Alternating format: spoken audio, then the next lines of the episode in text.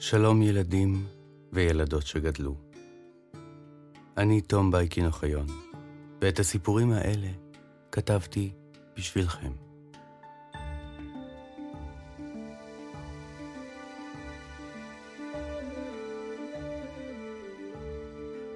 חודשיים שלמים חלפו מאז אותו היום הנורא שהחלת המלחמה הארורה הזו.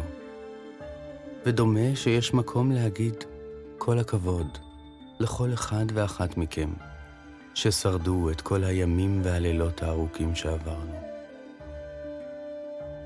וכל הכבוד להורים שלכם ששרדו אתכם במשך כל חג החנוכה.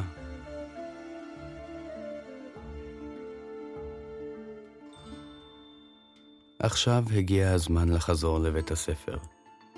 ולכבוד זאת, אנחנו מביאים אגדה מיוחדת על תלמיד שהיה כל כך טוב, שאחרי שסיים את לימודיו, החליט לחזור לבית הספר וללמוד את הכל מההתחלה. שמו היה אל רזלי.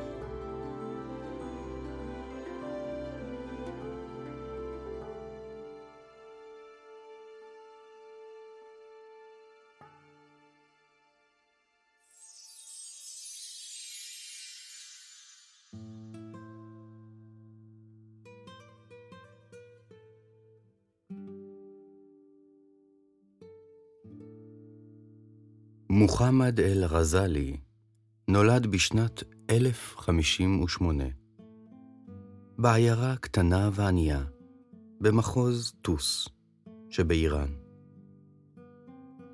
לאביו של אל-רזאלי לא היה די כסף לדאוג למוחמד ולאחיו אחמד.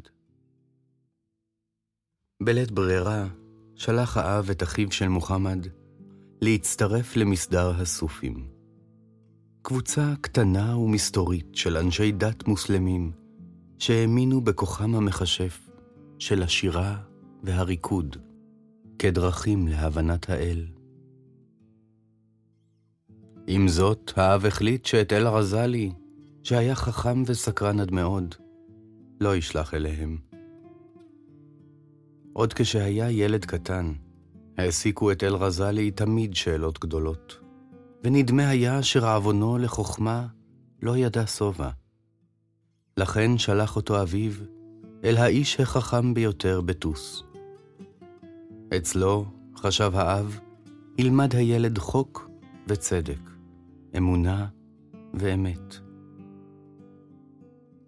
אל רזלי היה תלמיד מצוין. לא זאת בלבד שהקשיב בשקט לדברי המורה, הוא גם סיכם הכל בצורה מסודרת במחברותיו, קרא את כל הספרים שניתנו לו, והכין תמיד שיעורי בית בזמן. לא עבר זמן רב, והמורה ראה שהנער למד כל מה שיכול היה הוא ללמדו, וכי רצונו של התלמיד ללמוד רק גדל והלך. לכן, החליט לוותר על גאוותו, ולשלוח את הילד אל העיר היפה נישפור. בירת הצפון של איראן. שם, ידע, יהיו מורים טובים ממנו, וספרים רבים ממה שיכול היה להציע. מורים אמיתיים יודעים את ערכה של הענווה. אל רזלי, שהיה מסור ללימודיו יותר מכל, הסכים לעזוב את מולדתו ולצאת למסע צפונה. שם למד אצל לא אחר מאל-ג'ואוויני, מומחה גדול לתורת המשפט ולזרם מרכזי באסלאם, שנקרא הכלם. לפי תורת הכלם, כל האמת של העולם הזה נמצאת בכתבי הקודש, ורק בהם יש לחפשה. אל-רזאלי למד אצלו במשך שנים מספר, כשהוא מסכם הכל במחברותיו. אבל כדרכן של תשובות טובות, כל תשובה שקיבל עוררה בליבו שאלות נוספות. לא עבר זמן רב, ואל-ג'ואוויני ראה שבשיחותיו עם האלם הצעיר, המורה לומד מהתלמיד יותר מאשר הוא מלמדו. בחור חכם כזה, חשב, אין טעם שיכלה את זמנו כתלמיד באשר הוא יכול להיות מורם של רבים. גאה בתלמידו, אל-ג'ואיני הציגו בפני ניזם אל-מולק, הווזיר הגדול של האימפריה הסלג'וקית. אימפריה גדולה ששלטה על אזור טורקיה ועל חלקים גדולים מאדמות המדינה שהיום נקראות איראן, סוריה, לבנון וישראל. הווזיר ניזם, שהעריך מאוד את הלימוד והחוכמה, והקים בתי ספר ובתי מדרש בכל ממלכתו, החליט לשלוח את אל-רזאלי להיות מורה בכיר בבגדד, בירת האומה, בבית המדרש הקרוי על שמו, הניזמיה. בכל ההיסטוריה, מעטות היו הערים כבגדד, שבהן הכבוד לחוכמה היה כה רב. בין חומות העיר היו בתי לימוד רבים וספריות ענקיות. גדולי החכמים מכל העולם המוכר, מוסלמים, נוצרים ויהודים כאחד, הקדישו שם את חייהם לחוכמה ולהשכלה. הם תרגמו את כתביהם העתיקים של הפרסים והיוונים, וכיבדו כל מקור חוכמה שמצאו. אל-רזאלי שמח לצאת למסע הארוך דרך הרים גאיות ומדבריות, עד לעיר בגדד. הווזיר הגדול גם סיפק לו די צידה לדרך, וחופן דינרים כסופים למסעו.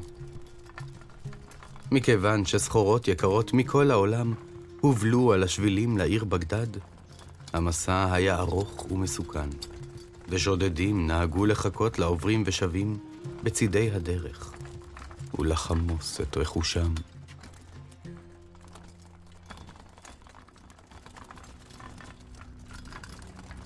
למרבה הצער, כך קרה לאל-רזאלי. עוד הוא הולך בדרכים, עגלתו מלאה כסף, צידה לדרך, בגדים, וכמובן, ספרים ומחברות.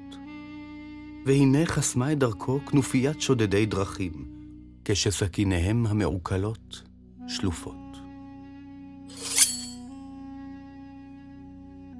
אל-רזאלי ידע שאין טעם בוויכוח עם שודדים, וודאי שלא כדאי לנסות להילחם בהם. לכן הוריד מן העגלה את כספו ובגדיו, ומסר אותם לשודדים ללא מאבק. מה יש לך שם? שאל מנהיג הכנופיה, והצביע על העגלה שנראתה עדיין מלאה. אתה מנסה להסתיר את האוצרות שלך? לא, אדוני, השיב אל-רזאלי בהכנעה. אלה רק הספרים והמחברות שלי. שטויות, ענה מנהיג הכנופיה, שמהמקצוע שבחר לעצמו, ניתן ללמוד שהחלטות חייו לא הובילו אותו בדרך ההשכלה. מי צריך כל כך הרבה ספרים? הוסיף. בטח אתה מחביא בתוכם זהב ותכשיטים. עיני השודדים נצצו לשם המילים האלה. ניכר היה שתאוות הבצע משתלטת על שכלם, ושאם רק יורה על כך מנהיגם, יהרגו את האלם ויקחו את כל רכושו. אל-רזאלי חשש לחייו, אבל לא יכול היה להיפרד מכל החוכמה שצבר במחברותיו. בבקשה, אדוני, הפציר במנהיג השודדים. את כל חיי הקדשתי ללימוד, ואלה כאן, הצביע על מחברותיו, הם הסיכומים שלי. אם כל אלה הלימודים שלך, ענה מנהיג השודדים, אז אתה כנראה תלמיד גרוע מאוד. למה? שאל אל-רזאלי, שנעלב מדברי השודד. אילו היית באמת לומד, לא היית זקוק לכל הספרים האלה. אני מעולם לא הייתי איש של ספרים ושיעורים, אבל אפילו אחד כמוני יודע שהחוכמה נמצאת בראש, ולא במחברות על עגלות באמצע הדרך. אל-רזאלי, כתלמיד אמיתי, היה פתוח ללמוד מכל דבר שבו עשויה האמת להסתתר. הוא הרהר במילותיו של מנהיג השודדים. האם ייתכן שיש משהו בדבריו? הוא שקע במחשבות. שקל אותן לכאן ולכאן, ולבסוף החליט שמנהיג השודדים צודק. כך ויתר על כל הספרים והמחברות שאסף וכתב במשך שנות חייו, ושב לעיר נישפור. בנישפור, אל-רזאלי סגר את עצמו בביתו, ומיד הקדיש את זמנו ללמוד הכל מחדש. הפעם בלי לסכם דבר. הוא לא הניח לנושא עד שידע אותו בעל פה. לבסוף, ארז לעצמו רק צידה לדרך, ויצא בשנית למסע הארוך לבגדד. השודדים ראו אותו עובר בדרכים, אך לא היה להם כל עניין באלם צעיר שנושא עמו רק תיק קטן. כך, לבסוף, הגיע אל רזלי, אל העיר בגדד.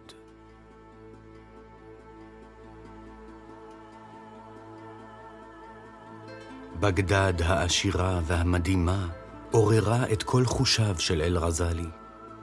העיר, המרעיפה על אנשי דעת תהילה של מלכים, הייתה מלאה בבתי ספר, ספריות, מדרסות מוסלמיות ובתי מדרש יהודיים, וכולם מוקדשים לחדוות הלימוד ולאהבת החוכמה. עם זאת, כמו הדרכים המובילות אליה, גם בגדד הייתה מקום מסוכן מאוד. הוויכוחים הפילוסופיים בין הכיתות השונות בעיר היו עלולים במהרה להפוך לעימותים בחרבות שלופות. בשנים שבהן התרחש סיפורנו, הוויכוח הגדול ביותר היה בין זרם הכלם, שעל רזלי נמנה בין תלמידם, לבין הזרם הפילוסופי, שאומנם האמין בדברי הדת ובכתבי הקודש, אך טען שבמקרים שבהם ההיגיון מתנגש עם הדת, יש לפעול לפי ההיגיון. אל-רזאלי הצטרף לוויכוח זה ופרסם ספר עבה נגד הפילוסופים. הוא לא הסתפק בדחייה של דברי הפילוסופים כלאחר יד, אלא קרא את כל ספריהם והתייחס אליהם בכבוד הראוי לדיונים על אמונה ואמת. היום אנחנו יודעים שפילוסופיה היא אומנות מיוחדת, שיש להתייחס אליה בדיון סבלני וקשוב.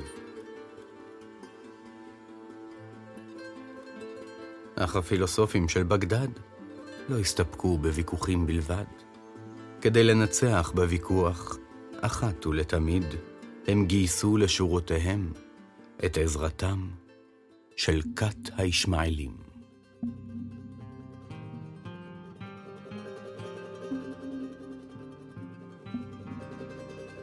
בדרך כלל, אנחנו רואים שבכל תקופה ובכל מקום, החברה מחולקת לשני צדדים עיקריים, אשר דנים זה עם זה על הדרך שבה יש לחשוב ולפעול. עם זאת, ראוי לדעת שתמיד קיימות יותר משתי דרכים עיקריות, ושאם רק נחפש בשולי החברה, נוכל למצוא שבילים אחרים שמעטים צועדים בהם. כת הישמעאלים הייתה זרם כזה.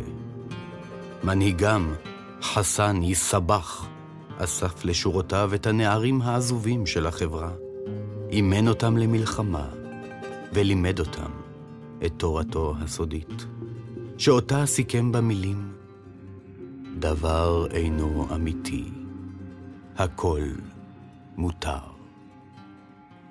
מתוך עמדה מוזרה זאת, הפכו הישמעאלים לגדוד של מתנגשים, שחבריו ידעו להסתנן לכל מקום ולהרוג את מי שרצו.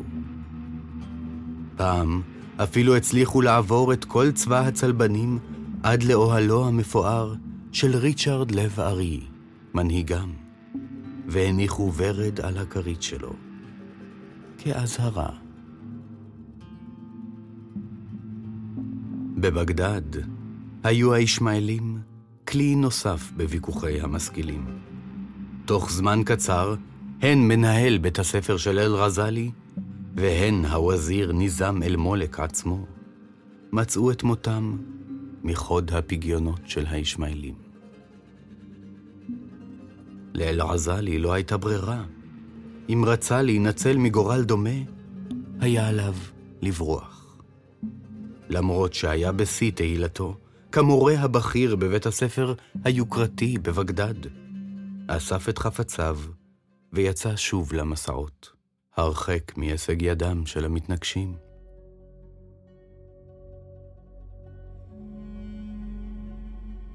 הוא לימד תקופה קצרה בדמשק ובירושלים, ואפילו ביקר במכה ובמדינה, הערים המקודשות לאסלאם.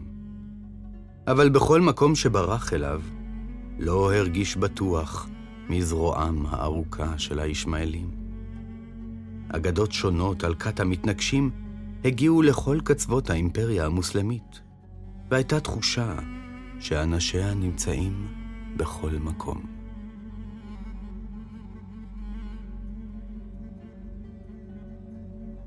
במהלך מסעותיו, קרה לאל-רזאלי דבר מוזר ששינה את השקפת עולמו.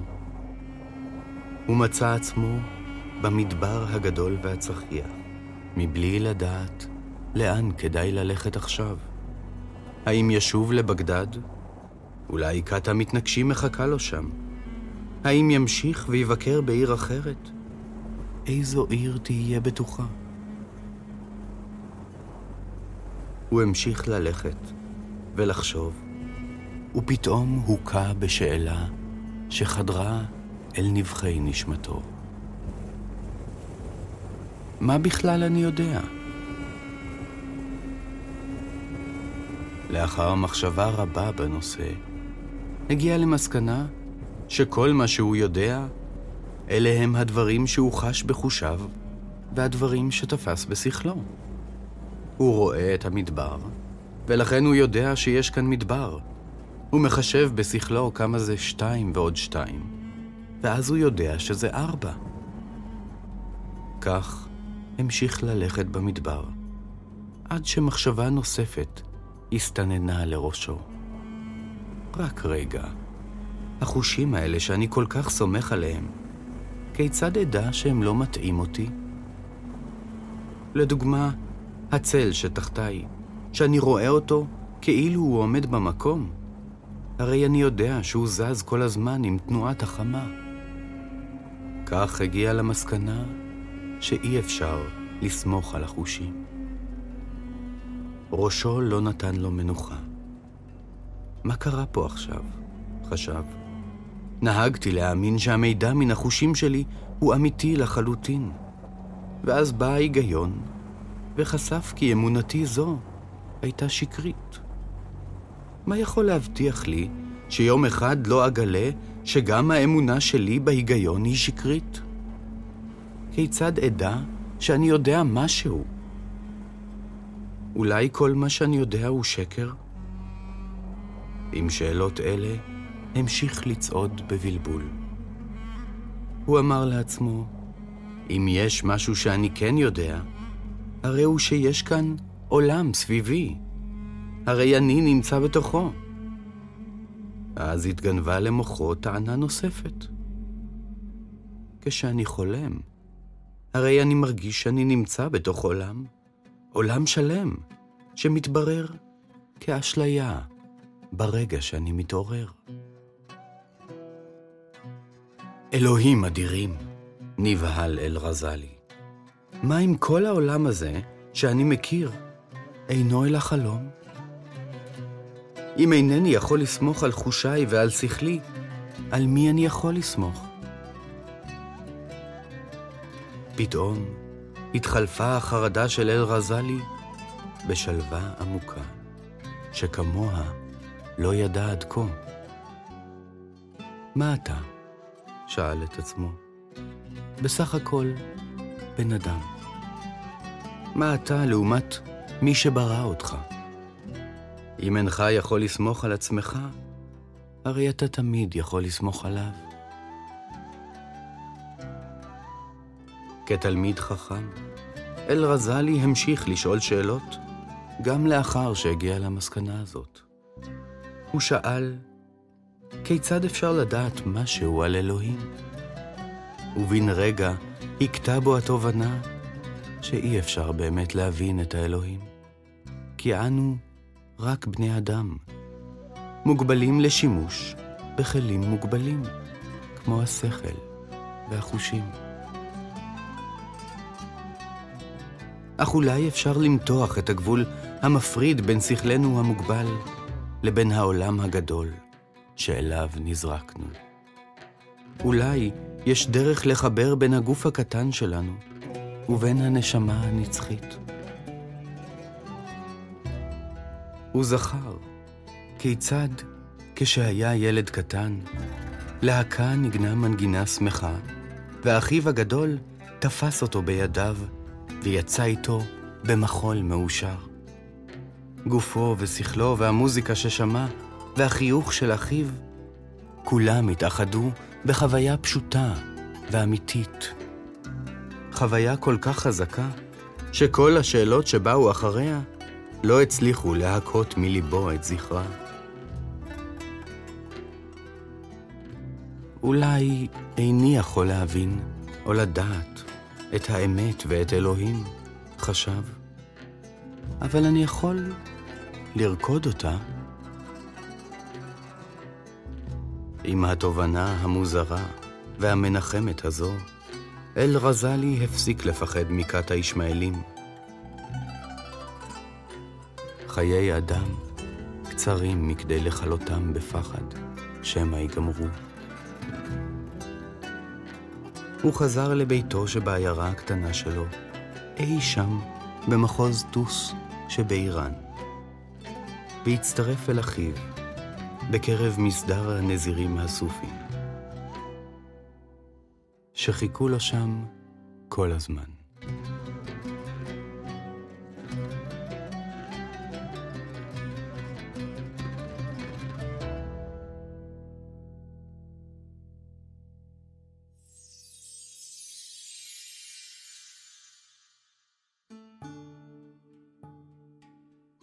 מתוך תהיותיו הפילוסופיות, אל רזלי הגיע למסקנה שמכיוון שאנחנו מוגבלים ביכולת שלנו להבין את העולם ואת הנסתר, אנחנו צריכים לאמץ סובלנות כנה בדיוננו על טיבה של האמת ואופייה של הדת. עמדה שבזמנו של אל רזלי הייתה מוזרה לא פחות מהמחשבה שבריקוד אפשר להתחבר לאלוהים. מתי בפעם האחרונה רקדתם לשיר שלם בלי לחשוב על שום דבר?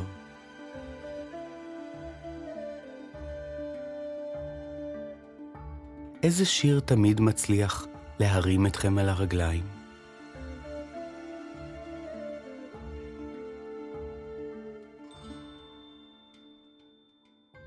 כמו שהבטחנו, אנחנו נהיה כאן איתכם עם אגדה חדשה בכל שבוע, עד שתיגמר המלחמה.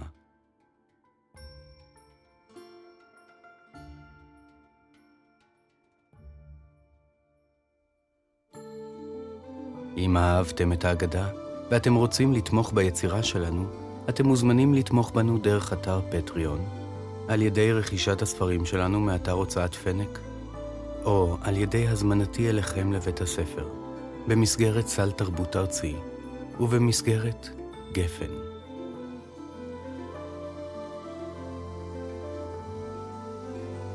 אני תום בייקין אוחיון, ואם רק תסתכלו טוב טוב, תראו שכל אחת ואחד מכם הוא כבר גיבור של אגדה.